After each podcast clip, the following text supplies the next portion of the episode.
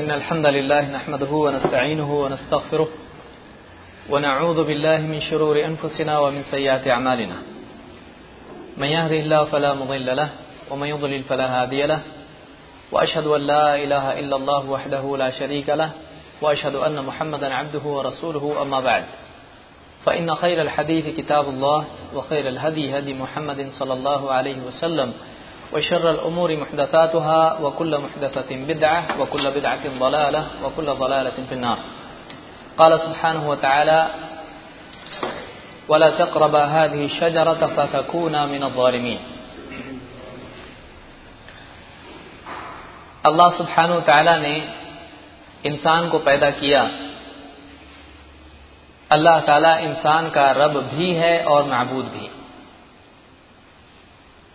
इंसान आज़ाद नहीं है, बल्कि इंसान का एक मालिक है, जो हकीकी मालिक है। और इंसान जो कुछ भी करता है, इसके सिलसिले में अल्लाह ताला की तरफ़ से उसको रहबरी मिली हुई है। अगर चाहे इंसान को चुनने की, इंतखब करने की आज़ादी मिली है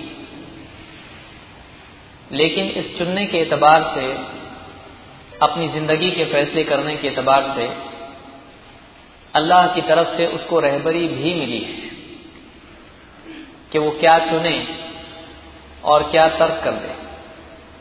क्या करना है, क्या नहीं करना है, अल्लाह ताला ने इंसान को अपनी किताब में कुरान करीम में और मोहम्मद रसूलुल्लाह सल्लल्लाहु अलैहि वसल्लम की ज़बान मुबारक से वो तमाम चीज़ें बतला दी हैं जिनसे उसको बचना है। इंसान की कामयाबी इसमें है कि वो अपनी मर्ज़ी को अपनी मर्ज़ी से अल्लाह की मर्ज़ी के ताबे करते हैं। अपनी आज़ादी को पाबंदी में बदल दे, अपनी ख्वाहिशात को शरीयत के ताबे करते हैं। इसमें कोई शक नहीं है कि इंसान को एक ऐसा नफ्स दिया गया है जो गुनाहों की दावत देता है। इन नफ्सल अमारसू इंसान का नफ्स उसको बुराइयों ही की दावत देता है, बुराइयों की तलकीन करता है। लेकिन अल्लाह ताला ने इंसान को कुत इरादी भी दिया है। अल्लाह ताला ने इंसान को एक ऐसी सलाहियत दी है कि अगर इंसान पक्का इरादा कर ले तो अपने आप को किसी भी चीज़ से काबू में रख सकता है। ऐसी कोई चीज़ नहीं है कि अल्लाह ताला ने इंसान को उससे बचने का हुक्म दिया हो और इंसान अगर पक्का इरादा कर ले तो इस इरादे के बावजूद भी उससे नहीं बच सकता। ऐसा नहीं है। क्योंकि कुरान करीम में अल्लाह ताला ने फरमाया ला नफ्सन इल्ला अल्लाह ताला किसी को ऐसे चीज़ की तलकीन नहीं करता है किसी पर ऐसा बोझ नहीं डालता है जो उसके बर्दाश्त के बाहर हो जो उसकी इस्तात से बाहर हो। वो अपने आप को रोक, रोक नहीं सकता है और अल्लाह ने रोकने के लिए कहा है ऐसा नहीं होगा।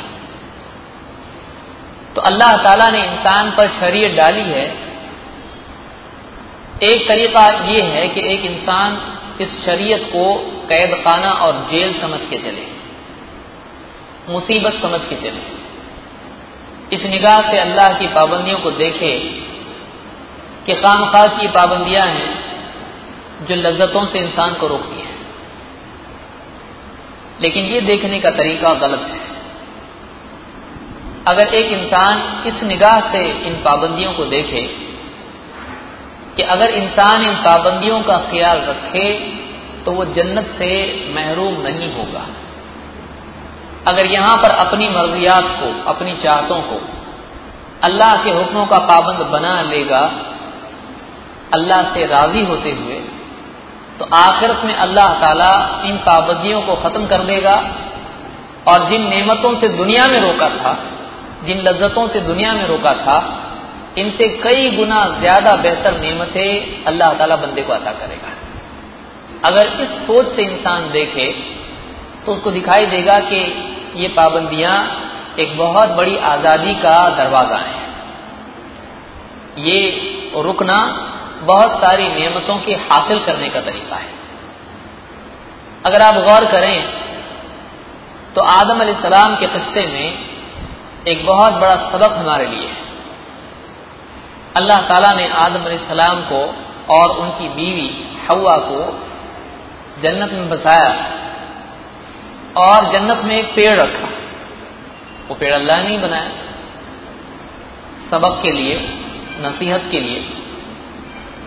अल्लाह ताला ने आदम सलाम से और उनकी बीवी दोनों से खिताब करते हुए कहा, वला तकबादी शजरा, फतकूना मिन तुम दोनों इस पेड़ के करीब भी मत जाना, वरना तुम जालिमों में से हो जाओगे। अगर तुम इस पेड़ के करीब गए तो तुम जालिम हो जाओगे। क्यों? इसलिए कि पेड़ के करीब जाओगे तो पेड़ का फल तोड़ के खाने वाले बनोगे। अगर वो फल तुमने खा लिया, अल्लाह का हुक्म टूट जाएगा और तुम्हारी जो मोहलत जन्नत में रहने की है, वो खत्म हो जाएगी और तुम्हारे बदन का लिबास उतर जाएगा। तुम जन्नत की राहत से निकल के दुनिया में चले जाओगे और दुनिया में मशक्कत बर्दाश्त करनी पड़ेगी। जन्नत की तरह सारी नियमतें तुमको मिलने वाली नहीं तो ये अपने आप पर जुल्म होगा कि तुम राहत से अपने आप को निकाल के मुसीबत में डालने वाले बनोगे। वला चक्रबा शजरा। फतकूना मिन तुम इस पेड़ के करीब भी न जाना, वरना देखो तुम जालिमों में से हो जाओगे। अल्लाह का हुक्म तोड़ के जुल्म हो जाएगा और अपने आप पर जुल्म होगा, अपने आप को मुसीबत में फंसाने वाले बनोगे। शैतान ने क्या किया? अल्लाह के वाज हुक्म के बाद भी शैतान ने आदम सलाम को और उनकी बीवी को, जो कि मुसलमानों के, इंसानों के माँ और बाप हैं सबसे पहले इंसान इन दोनों को धोखे से वही करने पर मजबूर कर दिया, जिससे अल्लाह ताला ने वाज तौर पर मना किया था। यही चीज़ जो जन्नत में हुई, यही दुनिया में भी होगी। शैतान की कोशिश ये है कि अल्लाह ताला ने जिन चीज़ों से इंसान को मना किया है, शैतान चाहता यह है कि इंसान उन्हीं चीज़ों में फंस के अल्लाह ताला का गुनाहगार बंदा बन जाए और जिस तरह से इनके बाप और माँ को जन्नत से महरूम कर दिया है, वक्ती तौर पर, इन इंसान की इस औलाद को, आदम सलाम की औलाद को हमेशा के लिए जहन्नम में डाल दे और जन्नत से महरूम कर दे। शैतान की कोशिश ये है कि अल्लाह के मना किए हुए कामों को करा के इंसान को अल्लाह के नज़दीक मुजरिम बनाए और जन्नत से महरूम करके जहन्नम में उसको दाखिल करा दें इसमें शैतान बाज औकात और अक्सर औकात करता यह है कि कोई चीज़ गुनाह की है, कभी तो वो गुनाह की चीज़ को बड़ी चीज़ होती है, उसको छोटा बना के बताता है। कोई बड़ी बात नहीं है। बल्कि कभी ऐसा भी करता है कि एक गुनाह की चीज़ होती है अल्लाह के नज़दीक बहुत ही संगीन बात होती है, बहुत ही सख्त बात होती है, लेकिन शैतान क्या करता है? ये बना के बताता है कि ये बात नेकी है, ये भलाई है। इसमें फ़ायदा है। कभी दुनिया का फ़ायदा बताता है कि इसमें दुनिया का फ़ायदा है। और किसी भी तरह से उसको हासिल करने में लगा देता है। कभी दीनी धोखा देता है और एक बददीनी को दीन बना के पेश करता है और इंसान को उसको करने पर मजबूर कर देता है। एक इंसान के लिए एक बहुत ही बड़ा मसला ये है कि वो किस तरह से शैतान के धोखे को जाने। बगैर इनके ये नहीं हो सकता है। बगैर अल्लाह की तौफीक के, बगैर अल्लाह की मदद के, बगैर कुरान और सुन्नत के इल्म के ये नहीं हो सकता है। एक इंसान के लिए ज़रूरी है कि वो हर कदम रखने से पहले, हर कदम रखने से पहले देख ले कि कहीं ये कदम शैतान की रहबरी में तो नहीं चल रहा है।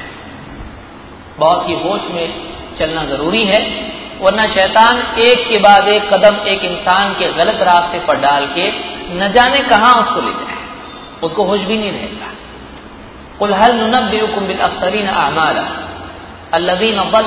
सअयुहुम फिल हयात दुनिया।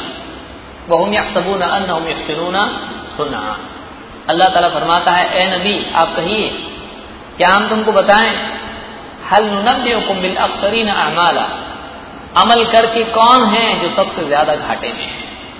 अमल के एतबार से सबसे ज़्यादा खसारे में कौन है? अल्लवीन अब्बल फिल हयात दुनिया। ये वो लोग हैं जिनकी दुनिया की सारी कोशिशें तबाह हो गई, रायगा चली गई, बर्बाद हो गई। वो हमें सबून अन्न सुना और वो इसी भरम में पड़े रहे कि हम कोई भला काम कर रहे हैं। वो इसी धोखे में रहे, यही सोचते रहे, यही समझते रहे, हम नेकी कर रहे हैं। तो आज मुसलमानों में दो किस्म के लोग आपको मिलेंगे, इसको याद रखिए। एक वो लोग हैं कि जो अल्लाह की तरफ़ से हराम की हुई चीज़ें, इनको मामूली समझ के उनको करते रहते हैं। दूसरे वो लोग हैं जो अल्लाह की तरफ़ से हराम की हुई बहुत ही ज़्यादा संगीन चीज़ें खतरनाक, भयानक चीज़ें हैं, इनको दीन समझ के करते हैं। दोनों भी तबाहियाँ हैं कि बुराई को छोटा समझ के करना, जबकि वो बड़ी हो, खतरनाक हो, संगीन हो, ये भी बुराई चीज़ है, ये भी हलाकत की चीज़ है। और दूसरी चीज़ ये, इससे ज़्यादा खतरनाक कि एक इंसान बुराई को भलाई, बल्कि दीनदारी, बल्कि आखिरत में नजात का ज़रिया समझ के करने वाला बने। आइए देखते हैं, ऐसी कौन कौन सी चीज़ें हैं जो आज मुसलमानों में आम हैं, और मुसलमान या तो उनके सिलसिले में लापरवाह हैं, या फिर उनको नेकी समझ के कर रहे हैं, उनको दीन समझ के कर रहे हैं। ऐसी बहुत सारी चीज़ें हैं, उनमें से कुछ बातें आज के इस मुख्तसर से दर्श में हम देखेंगे कि बाज बातें मुसलमानों में आम हैं और ये या तो हराम है या तो शिरक इतनी खतरनाक चीज़ है।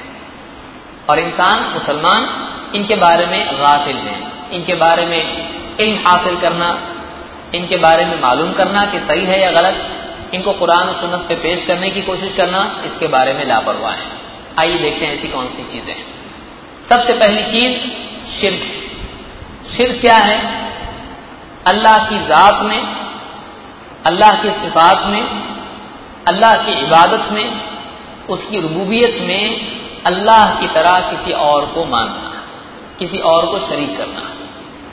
अल्लाह हमारा रब है, हमारा पैदा करने वाला, हमको रिस्क देने वाला, हमारी मदद करने वाला, हमारे मसाइल का हल करने वाला, हमको रहबरी देने वाला। हमारे दुनिया और आखिरत के मसाइल का जानने वाला और उनके हल करने वाला ये सिर्फ़ और सिर्फ़ अल्लाह है। अगर अल्लाह के सिवा किसी और की तरफ़ एक इंसान का जहन जाए और इनमें से किसी और के बारे में, उसके बारे में वो ये उम्मीद लगाए कि ये हमारे मसाइल को हल करेंगे तो ये अल्लाह की रूबूबियत में शिरक होता है। इसी तरह से अल्लाह ताला को जहाँ से पुकारो, अल्लाह सुनता है। अल्लाह ताला हर हाल में हमको देखता है। अल्लाह ताला जहाँ से भी हम दुआ करें, अल्लाह ताला उस दुआ को सुनकर कबूल करता है। अल्लाह है जो हर चीज़ का इल्म रखता है। हम अंधेरे में हो, उजाले में हो, जिस हाल में भी हम हो, अल्लाह उसको जानता है, अल्लाह उसको देखता है। अगर ये अकीदा हम किसी बुज़ुर्ग के बारे में रखें कि वो अपनी कब्र में है मीलों हज़ारों मील दूर हैं, लेकिन हमारी दुआ को सुनते हैं, या गौसल मदद अगर कह के पुकारते हैं तो उसको सुनते हैं। हमारे घर में क्या हो रहा है? कोई बीमार है, कोई परेशान है? हम कश्ती में हैं, जंगल में हैं, हमारे हाल को वो देख रहे हैं। उनका साया हमारे ऊपर हमेशा है। अगर किसी का यह अकीदा है तो वो अल्लाह की तरह उन बुज़ुर्ग को मान रहा है। क्योंकि ये अल्लाह की खसूसियत है कि अल्लाह ताला जहाँ भी बंदा हो, ज़मीन पर हो, पानी में हो, चाँद पर हो, कहीं भी हो अल्लाह ताला उस बंदे के हाल से बाखबर है। अल्लाह ताला उसको देख रहा है। उसकी सांसों की आवाज़ को भी वो सुनता है। उसकी पुकार को सुनता है। अल्लाह के जैसा उसने बुज़ुर्ग को समझा। अल्लाह की सिफात में उसने उसको बुज़ुर्ग को या किसी को भी शरीक कर दिया। और तीसरी चीज़, अल्लाह की इबादत है। अल्लाह ताला हमारा रब है। अल्लाह हमारा महबूद भी है। सजदा करना, दुआ करना कुर्बानी करना, नज़र करना, कसम खाना, इस तरह के जितने भी अमाल हैं जो इबादती अमल हैं। अगर अल्लाह के सिवा किसी और को खुश करने के लिए, अल्लाह के सिवा किसी और के नाम से अगर आदमी अमल करता है तो उसने अल्लाह की इबादत में, अल्लाह की इबादत में उन बुज़ुर्ग को शरीक कर दिया। कितने मुसलमान हैं जो आखिरत की कामयाबी का ज़रिया समझ के बुज़ुर्गों की कब्रों पर जाते हैं और वहाँ पर जानवर जिबा करते हैं और ये समझते हैं कि बुज़ुर्ग खुश होंगे तो क़ियामत के दिन हमारे मसाइल को हल करेंगे, दुनिया में भी और आखिरत में हमारी सिफारिश करेंगे। कितने लोग हैं जो कब्रों पे जाके वहाँ पर मन्नतें मांगते हैं नज़र नियाज करते हैं कि हमको बेटा पैदा होगा तो हम उसका नाम पीर बख्श रखेंगे। अगर हमको लड़की हुई तो हम उसको जो इसका नाम फुलानी बीबी रखेंगे। तो इस तरह की जितनी चीज़ें हैं, ये सारी की सारी चीज़ें शिरक हैं। क्यों? इसलिए कि इबादत सिर्फ़ और सिर्फ़ अल्लाह की होनी चाहिए। अगर अल्लाह के सिवा किसी और को सजदा करता है, चाहे वो आदमी खड़ा हो, या वो बुज़ुर्ग कब्र में हो, चाहे ताजीम की नीयत से करें, ये शिरक है। अल्लाह के नाम की बजाय किसी और बुज़ुर्ग के नाम पे कुर्बानी करता है। या किसी की दरगाह पे जाके कुर्बानी जानवर की कंदोरी करता है। ये शिरक है। अगर किसी के नाम का नाड़ा बांधता है, अगर किसी के नाम का कड़ा पहनता है तो ये सारी चीज़ें क्या हैं? ये शिरक हैं। आदमी को इस्लाम से ये चीज़ें बाहर निकाल देती हैं। बहुत ज़रूरी है कि आदमी इसका इल्म हासिल करे। आप बताइए, आपको कितने मुसलमान ऐसे मिलेंगे जो आज इन चीज़ों में मुबतला हैं? कितने मुसलमान हैं जो आज बुज़ुर्ग परस्ती और कब्र परस्ती में मुबतला है? अल्लाह ताला कुरान करीम में फरमाता है इन अल्लाह का बिक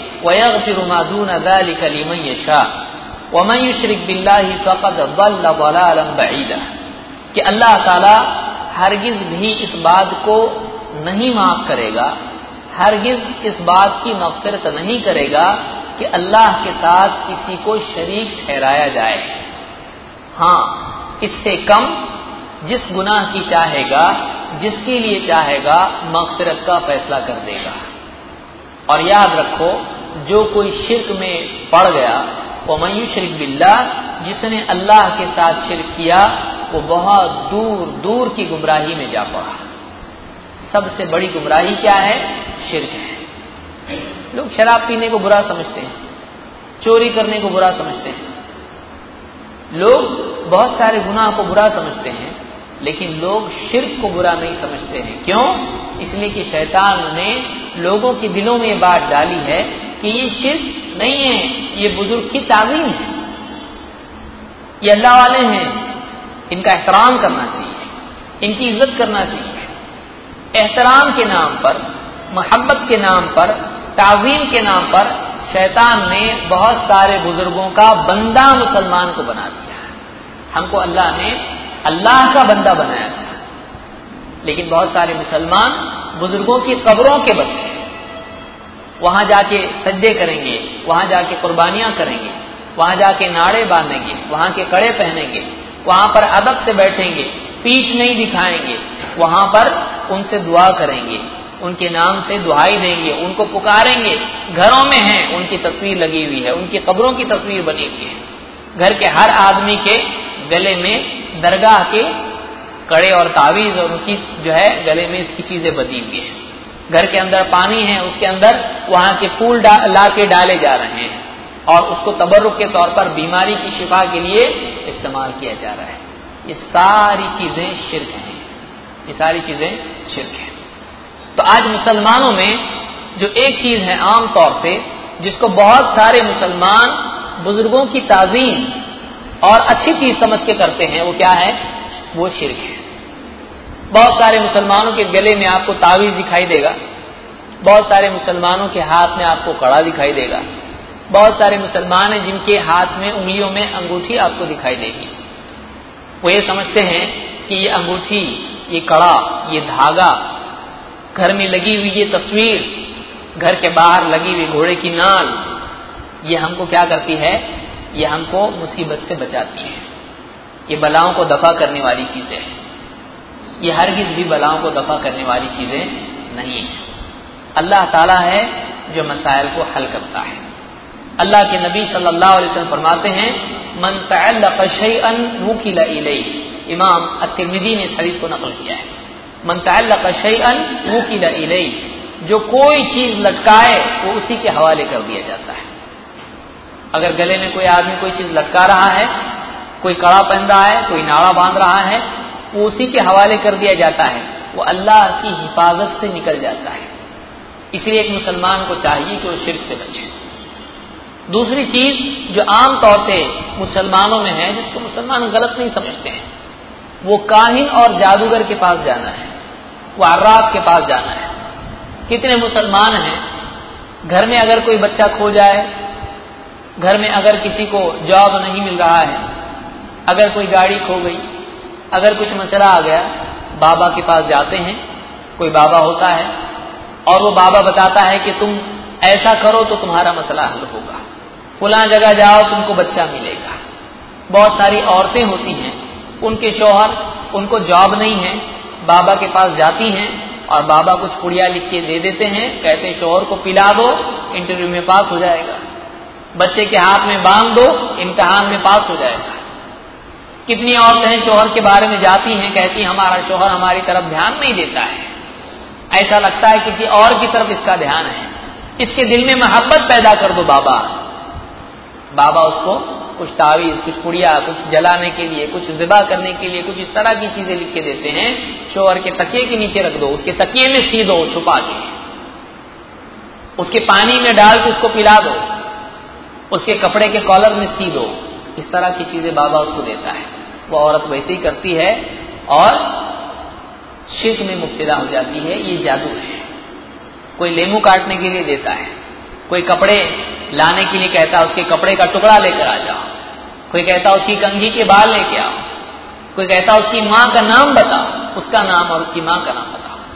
कितने लोग हैं जो किसी बच्ची के रिश्ते के लिए जादू करते हैं। कभी अच्छी नीयत से करते हैं और कभी कोई किसी की दुश्मनी निकालने के लिए किसी पे जादू कर देते हैं कि उसका रिश्ता ना हो। क्यों? इसलिए कि उसने हमारे घर में बेटी नहीं किया।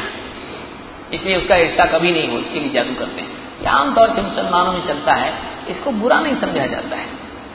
इसके बारे में वैसी संगीनी नहीं होती है। दीनी एतबार से आदमी इसमें नहीं डरता है। सोचता बस ऐसी मामूली चीज़ है।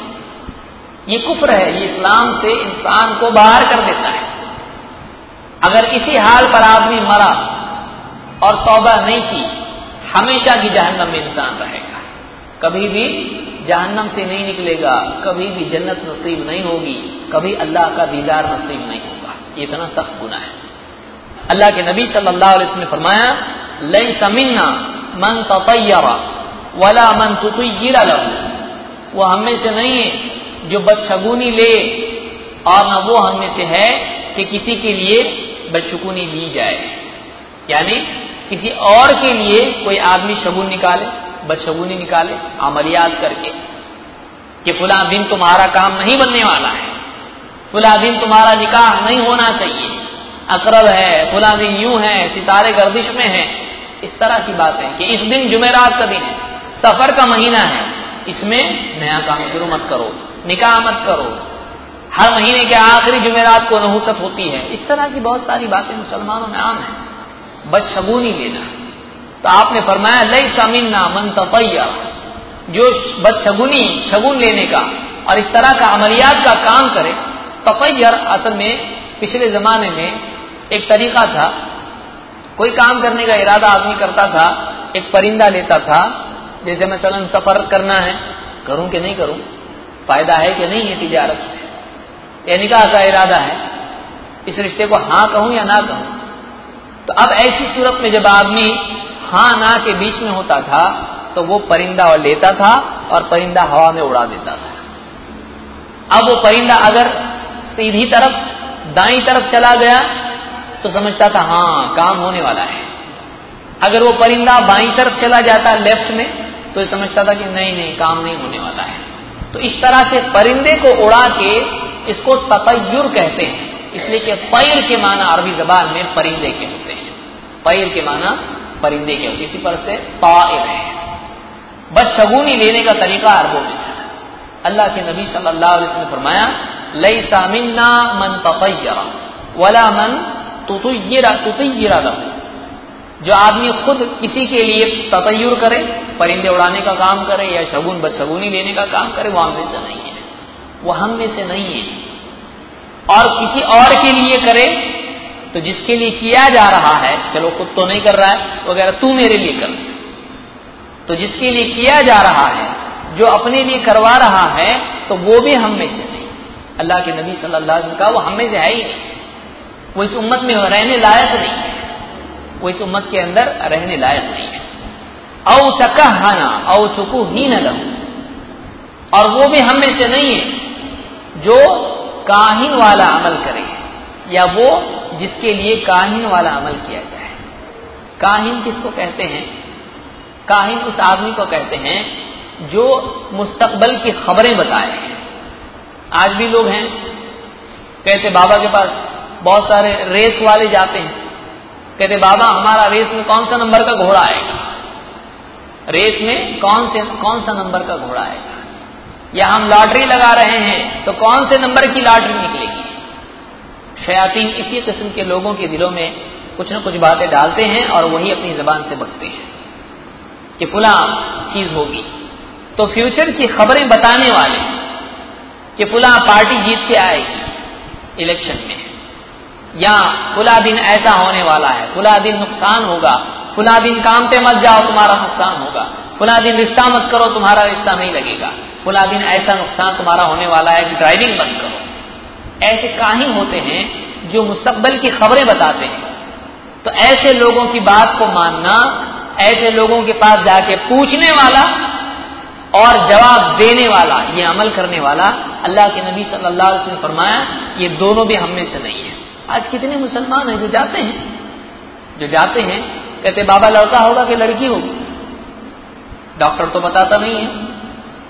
सोनोग्राफी के अंदर उसके लिए कानूनी तौर पर मना है। बाबा के पास जाते हैं। लड़का होगा, लड़की होगी अच्छा होगा, बुरा होगा, क्या होगा? रिश्ता कैसा है अच्छा है कि बुरा है, हम जाए कि नहीं जाए? मुस्तकबल की खबरें बाबा के पास जाके पूछना, इसको इसको ऐसे आदमी को काहिन कहते हैं। अक्सर शयातीन इनके दिलों में बांट डालते हैं। शयातीन इनके दिलों में बांट डालते हैं। ये बात अक्सर तो धोखेबाज होते हैं, झूठे। और कुछ ऐसे होते हैं जो जादू वाले अमल करके शयातीन को जीत लेते हैं। शयातीन को खुश करते हैं। फिर शयातीन भी उनके काम करने लग जाते हैं। और ऐसे लोग लोगों के माल भी हड़प कर जाते हैं और उनके ईमान को भी बर्बाद कर देते हैं। अल्लाह के नबी सल्लल्लाहु अलैहि वसल्लम फरमाया, औ तकहना औ तो ही न रहू जो काहिन वाला अमल करे या वो भी जो अपने लिए ऐसा अमल करवाए तो ये दोनों के दोनों हम में से नहीं है। औ तकहरा औ तो हेरा लहू। और वो भी हम में से नहीं है जो जादू वाला अमल करे और वो भी हम में से नहीं है जिसके लिए जादू का अमल किया जाए। किसी से झगड़ा हो गया, अब खुद तो कुछ कर नहीं सकता है तो किसी जादूगर के पास चला जाता है और उसके लिए जादू का अमल कराता है कि उसको कुछ बीमारी लग जाए, उसका कुछ नुकसान हो जाए, उसका एक्सीडेंट हो जाए, उसमें जिन चला जाए, इस तरह की जो है जादू करते हैं। किसी की तिजारत चल रही है, दिल नहीं चाहता है कि वो तरक्की करे, दिल में उसके लिए नफरत है, उसकी तरक्की से हसद और जलन है। तो किसी बाबा के पास चला जाता है, जादूगर के पास चला जाता है और उस पर जादू करवाता है। ये चीज़ें इस्लाम से निकाल देती हैं। एक आदमी इस्लाम से निकल जाता है। अल्लाह के नबी सल्लल्लाहु अलैहि वसल्लम हदीस में फरमाते हैं, मन अतराफन औकाहिन फसद्दकहु बिमा यकूल फकद कफरा बिमा उनजिल मोहम्मद। जो किसी काहिन के पास या अर्राफ के पास जाए और उसकी बात को सच्चा मान ले तो उसने उस चीज़ का इनकार किया जो मोहम्मद सल्लल्लाहु अलैहि वसल्लम पर नाजिल हुई थी। इस हदीस को इमाम अहमद और हाकिम ने रिवायत किया है। अर्राफ और काहिन में फ़र्क क्या है? काहिन उसको कहते हैं जो टाइम के एतबार से छुपी हुई चीज़ें बताए। और अर्राफ उसको कहते हैं, जो जगह के एतबार से छुपी हुई चीज़ें बताए। अर्राफ, मसलन किसी का बच्चा खो गया, वो कहे, जाओ पुला अहमदनगर में जाओ, आपका बच्चा मिलेगा। तो अब ये जगह के एतबार से दो चीज़ें बताता है, किसी की गाड़ी खो गई, कह कि जाओ, आपको कैंप में आपकी गाड़ी मिलेगी। तो एक आदमी जगह के एतबार से गैर की खबरें देने का दावा करे तो ऐसे आदमी को अर्राफ कहते हैं। और जो दिन के एतबार से मुस्तकबल में जो छिपी हुई चीज़ें हैं, ऐसी चीज़ें बताने का दावा करे तो ऐसे आदमी को काहिन कहते हैं। दोनों के पास जाना और उनकी बात को सच्चा मानना, अल्लाह के नबी सल्लल्लाहु अलैहि वसल्लम फरमाते हैं तो ऐसे आदमी ने, फ़कत कफर बिमा उन मोहम्मद, उस आदमी ने जो काहिन और अर्राब की बात को मान ले, उस पर यकीन कर ले, उसको सच मान ले उस आदमी ने उन तमाम चीज़ों का, उस दीन का, उस किताब का, उस वही का इनकार कर दिया, जो मोहम्मद सल्लल्लाहु अलैहि वसल्लम पर नाजिल हुई थी। यानी वो कुरान का इनकार करने जैसा है। वो अल्लाह के नबी सल्लल्लाहु अलैहि वसल्लम की रिसालत का इनकार करने जैसा है। बताइए क्या एक कुफर नहीं है? एक कुफर है। तो जादू करना, इसी तरह से नजूम का इल्म है। मुसलमानों में आम है। रोज़ाना अखबार खोल के मुसलमान बैठते हैं, चाहे वो उर्दू का अखबार हो, हिंदी, मराठी का अखबार हो, इंग्लिश का हो, और उसमें अपने मुस्तकबल की चीज़ें देखते हैं। बारह किस्म के लोग होते हैं, और उसमें वो देखते हैं कि आज आपका फ़ायदा होगा। उसमें लिखा हुआ होता है कि जो ये तारीख, इस तारीख से इस तारीख के बीच में पैदा हुए हैं, उसमें लिखा होता है, आज आपके घर मेहमान आएगा। आज आपकी तमन्ना पूरी होगी। आज आप बाहर न जाए, आपका नुकसान होगा। सितारों की बुनियाद पर, सितारों की बुनियाद पर मुस्तकबल के फैसले करना कि हमारे सितारे खुला जगह पर हैं, हमारा सितारा खुला जगह पर है तो तरक्की का दौर है या जवाल का दौर है? तो इस बुनियाद पर फैसले करना है। आप देखिए, बहुत सारे लोग ने लोगों को आपने देखा होगा कि रिश्ते के लिए बैठते हैं, जब निकाह के बारे में बातचीत के लिए बैठते हैं तो निकाह की तारीख के बारे में कहते बताओ भाई, अकरब तो नहीं है। यानी, फुला दिन मनहूस होता है और उस दिन क्या होता है? काम नहीं बनता है। ये नजूम की बुनियाद पर, नजूम की बुनियाद पर अपनी तकदीर के बारे में ये लोग फैसले करते हैं। काम बनेगा कि नहीं बनेगा? अल्लाह के सिवा कोई नहीं है जो इंसान को फ़ायदा पहुँचाए। अल्लाह के सिवा कोई नहीं है जो इंसान पर मुसीबत डाले। अल्लाह है जो नफे नुकसान का मालिक है। अल्लाह ही है जो इंसान को नफा नुकसान पहुंचाता है। मुसीबत भी अल्लाह की तरफ़ से आती है और मुसीबत को हटाने वाला अल्लाह के सिवा और कोई नहीं है। आज मुसलमानों में चीज़ आम है। इसको कोई बुरा भी नहीं समझता है। बल्कि आमतौर से मुसलमान इसको बाज दीन समझ के करते हैं। कैलेंडरों में लिखा हुआ होता है अकरब कुला दिन है कुला दिन है। बाद लोग कहते अमावस आज है तो आज काम नहीं बनेगा। पूर्णिमा आज है, आज काम बनेगा, नहीं बनेगा। तो इस तरह की जितनी भी चीज़ें हैं, ये सब खबासत है। इस्लाम में इसका कोई हिस्सा नहीं है। तीसरी चीज़ मुसलमानों में दीनी और माशरती एतबार से रस्म रिवाज और बिदात आम है। मुसलमान इसको बुरा नहीं समझते हैं। हालाँकि बिदात का मामला ये है कि अल्लाह के नबी सल्लल्लाहु अलैहि वसल्लम ने मुस्लिम की हदीस में फरमाया वकुल्ल बिदातिन वकुल्ल वलालतिन फिन्नार। हर बिदात गुमराही है और हर गुमराही का अंजाम जहन्नम की आग है। हर बिदात गुमराही है। जो आदमी बिदात करता है, बिदात में मुबतला होता है, ऐसा आदमी गुमराही के रास्ते पर है। बिदात क्या है? दीन में अपनी तरफ़ से कुछ नया निकालना और उस पर दीन की तरह अमल करना, ये विदात होती है। कि कोई आदमी मिसाल के तौर पर कुरान खानी करता है कोई आदमी मर गया, उसको सवाब पहुँचाने के लिए दस पंद्रह आदमी जमा हो जाते हैं, कुरान पढ़ के उसका सवाब बख्शते हैं, मुर्दे को, मरने वाले ये विदात है। इसी तरह से अगर घर में कुछ दावत है थोड़ा सा खाना निकाल के अलग रखते हैं और उस पर सूर्य फातिहा, कुल अहद, कुल और फलक, कुल और नास, और इस तरह से सूरतें पढ़ते हैं और वो जो है खाना मुतबरक माना जाता है, उसको तबरुक समझते हैं। इसी तरह से अल्लाह के नबी सल्लल्लाहु अलैहि वसल्लम की पैदाइश का दिन है, बारह रबी अव्वल उसको मानते हैं कि ये पैदाइश का दिन है और उस दिन को धूमधाम से मनाते हैं। ऐसी कई बदतें मुसलमानों में आम हैं। कोई आदमी है, अल्लाह के नबी सल्लल्लाहु अलैहि वसल्लम का नाम आता है, अंगूठे चुनता है। कोई आदमी है, कुरान जब भी खोलता है, उसको चूमता है। कोई आदमी है, काबा का जो है मक्का की, मदीना की मिट्टी लाता है, यहाँ पर संभाल के उसको रखता है, सोचता है, घर में तबरुक होगा। ये बिदात भी है और शिरकियात में से आता है। ऐसी कई चीज़ें हैं जो आज मुसलमानों में आम है। कुछ लोग हैं जो अपने दिल से ज़िक्र करते हैं। कोई है हु हु करता है। कोई है अल्लाह की यार अज्जा को या कोई और नाम है, उसके ज़रिए से घर में बरकत के लिए दुआ करता है। कोई आदमी है, कोई ज़िक्र करता है। कोई अपनी तरफ़ से कोई इबादत ईजाद करता है। कोई आदमी है जो जो है रात को बारह बजे उठ के, दो बजे उठ के, तीन बजे उठ के अपने तौर पर सूर्य जिन तीस मरतबा, पचास मरतबा पड़ता है, ताकि जिन उसके कब्जे में आ जाए। ऐसी कई चीज़ें हैं जो मुसलमानों में आज आम है। कोई है जो मैत को नहलाने से पहले उसकी जो है, यहाँ से वहाँ जो अगरबत्ती होती है, उसका धुआँ देता है कि रूहानी इससे खुश हो जाती है। बदरूहें नहीं आती है। कोई है अहदनामा लिया हुआ है, उसके ऊपर पुराने पीर साहब का अहद लिखा हुआ है, वो मुर्दे के साथ कफन में उसको डाल देता है। कोई है जो कब्रों पे जाकर अपनी तरफ़ से पेड़ पौधे लगाते हैं।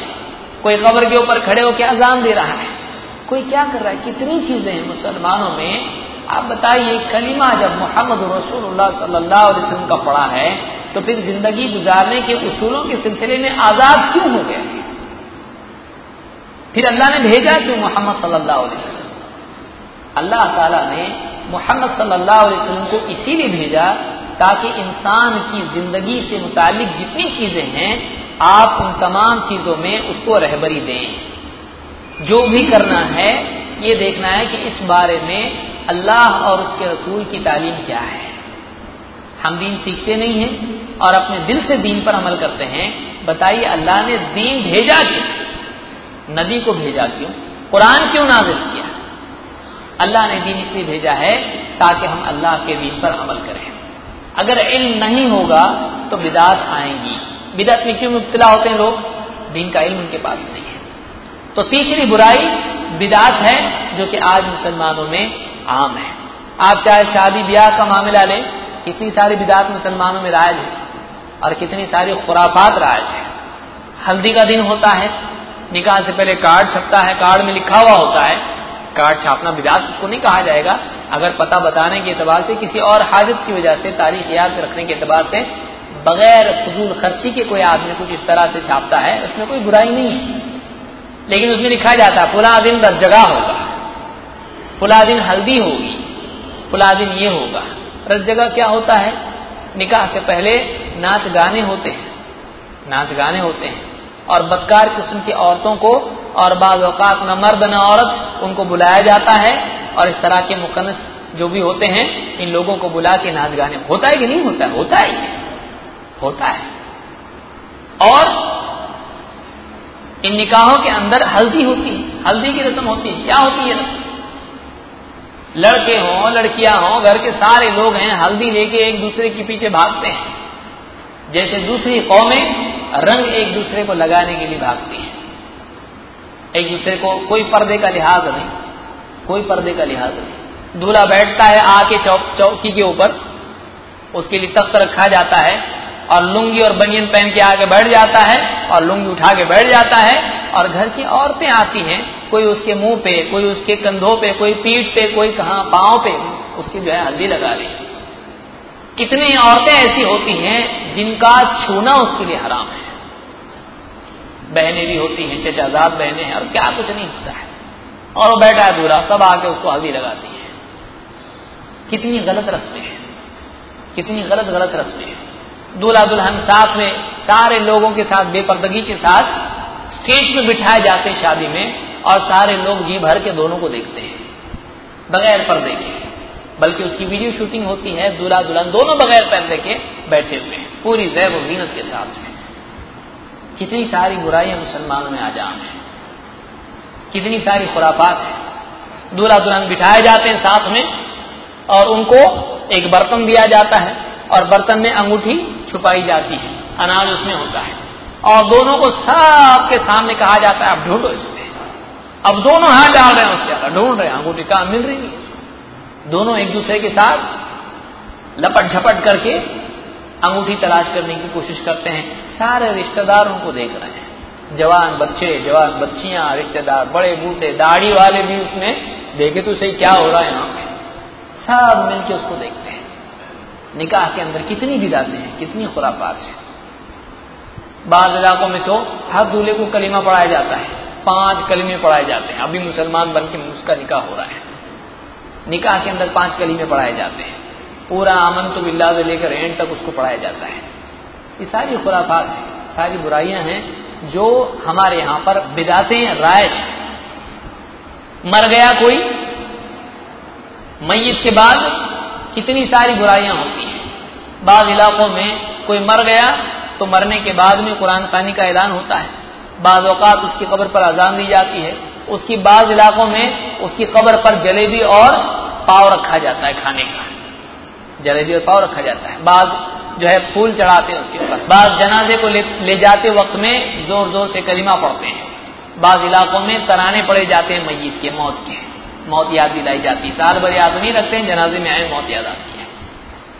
बाद इलाकों में मर गया कोई आदमी जैसे ही मर गया तो वहाँ पर मातम घरों में शुरू हो जाता है। उसको ज़रूरी समझते हैं। बाद इलाकों में ऐसा होता है कि मर गया, मरने के बाद में आने के बाद चाय, पाव उसके रिश्तेदारों को खिलाया जाता है। ज़रूरी समझते हैं कि चाय और पाव ही खिलाया जाए उसको। कोई तीसरा मनाता है, कोई दसवां मनाता है, कोई चहलुम मनाता है, कोई बरसी मनाता है। तो इस तरह की सारी रस्में जो हैं, ये खुराबात हैं। ये बुराइयाँ हैं जो इस्लाम में नहीं है। इस्लाम इन तमाम चीज़ों से पाक है। अल्लाह का साफ़ सुथरा दीन है। उसमें अपनी तरफ़ से इन्होंने बेल बूटे बनाए जो इस दीन की असल शक्ल को बिगाड़ने के मुतरदिफ है। ये सारी खुराबात है। तो तीसरी बुराई जो आज मुसलमानों में आम है, वो बिदात और खुराफात है। इसी तरह से चौथी एक बहुत बड़ी बुराई जो मुसलमानों में है, वो तहारत और नमाज़ के सिलसिले में लापरवाही है। आप बताइए, कितने मुसलमान हैं जो अगर आपके सामने कोई आदमी कहे, किसी के सामने कहा जाए कि मैंने दो तीन दिन से खाना नहीं खाया। वो दो तीन दिन से खाना नहीं खाया। सब फ़िक्र करेंगे, अरे कुछ लाओ, घर में से कुछ ले आओ। इसको खिला दो। क्यों? दो तीन दिन से खाना नहीं खाया दो दिन से खाना नहीं खाया, एक बहुत ही फ़िक्र करने की चीज़ है। दो साल से नमाज़ नहीं पढ़ा, कोई फ़िक्र करने की चीज़ नहीं। कितने मुसलमान हैं जो साल साल भर नमाज़ नहीं पढ़ते साल में कभी कभार उनके ईमान के जज्बात जाग जाते हैं तो बतौर रस्म, ईमान की रस्म अदा करने के तौर पर नमाज़ के लिए आ जाते हैं। कभी कभार गलती से आ जाते हैं, कोई मिलने वाला है, मस्जिद में मिलने वाला है, चलो मस्जिद में चलते हैं। किसी को बाद अवकात सफ़र में होता है, साल भर नमाज़ नहीं पढ़ता है जुमा जुमा पढ़ता है, मस्जिद में जाता भी है तो क्यों जाता है कि मस्जिद में तहारत खाना है और कहीं मिलेगा नहीं। साफ़ सुथरा तहारत खाना कहाँ मिलता है? पेशाब आ गया तो चलो तहारत खाने में जाते हैं। कितने मुसलमान ऐसे हैं कि जो पेशाब करते हैं मस्जिद के तहारत खाने में और जमात खड़ी है, बाहर के बाहर निकल जाते हैं। कितने मुसलमान हैं? बहुत सारे मुसलमान हैं। कितने मुसलमान तो ऐसे हैं कि जिनको तहारत खाने की क्या हाजत जहाँ उनका जी चाहे तहारत खाना बन जाता है। न उनको पानी की ज़रूरत न उनको ढेले की ज़रूरत है। कितने मुसलमान हैं जो तहारत न होने की वजह से नमाज़ नहीं पढ़ते हैं। कितने मुसलमान हैं कि जिनको तहारत की अहमियत नहीं है, वो ये समझते तहारत ज़रूरी थोड़ी है। कितने मुसलमान हैं? कितने मुसलमान हैं, जानते हैं कि पाक साफ़ रहना फ़र्ज़ है। ये गुना है कि आदमी इस तरह से नजाकत की हालत में रहे। लेकिन इसके बावजूद लापरवाह है। कहीं भी रास्ते में गाड़ी खड़े की पेशाब से फारिग हो गए। कितने मुसलमान हैं? नमाजों के बारे में कितनी लापरवाही है? पाँच वक्त की नमाजों का कितने लोग एहतमाम कर पाते हैं? नमाज़ के बारे में लापरवाह। दीन का सबसे अहम रुकन, पाँच वक्त की नमाज़ जो मेराज की रात में अल्लाह के नबी सल्लल्लाहु अलैहि वसल्लम को तोहफे के तौर पर इस उम्मत को अल्लाह ने अता की, क्या लिहाज रखा है उसका? अगर कोई रिश्तेदार कोई तोहफा दे दे उसको अपने घर में सजा के रखता है। लेकिन नमाज़ ये अल्लाह का तोहफा बंदे के लिए है, मदद मांगने का ज़रिया है, और क़ियामत के दिन सबसे पहले जिसका मुहासबा होने वाला है, इसकी क्या तैयारी है? इसका क्या लिहाज है? आप बताइए, फजर की नमाज़ में मुसलमान मस्जिद में आते हैं कितने? जोहर, असर, मगरब ईशा कितने?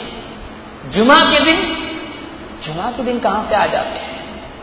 क्या जुमा के दिन इस्लाम कबूल किए हुए होते हैं? नहीं। ये वही मुसलमान, साल और साल के मुसलमान। और ईद के दिन तो आप इस्लाम उमड़ आता है। इस्लाम ईद के दिन ज़िंदा हो जाता है। हर आदमी नए कपड़े पहन के, पाक, साफ़ हो के, एकदम नहा धो के, इत्र लगा के, बच्चों को भी साथ में लेके मस्जिद में आ जाता है।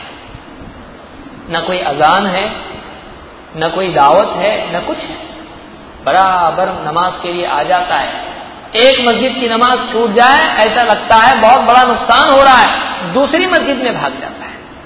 वहाँ नहीं मिलेगी, ईदगाह में भाग इतना एहतमाम लेकिन उसी दिन की न फजर का एहसास होता है, न जोहर का एहसास होता है।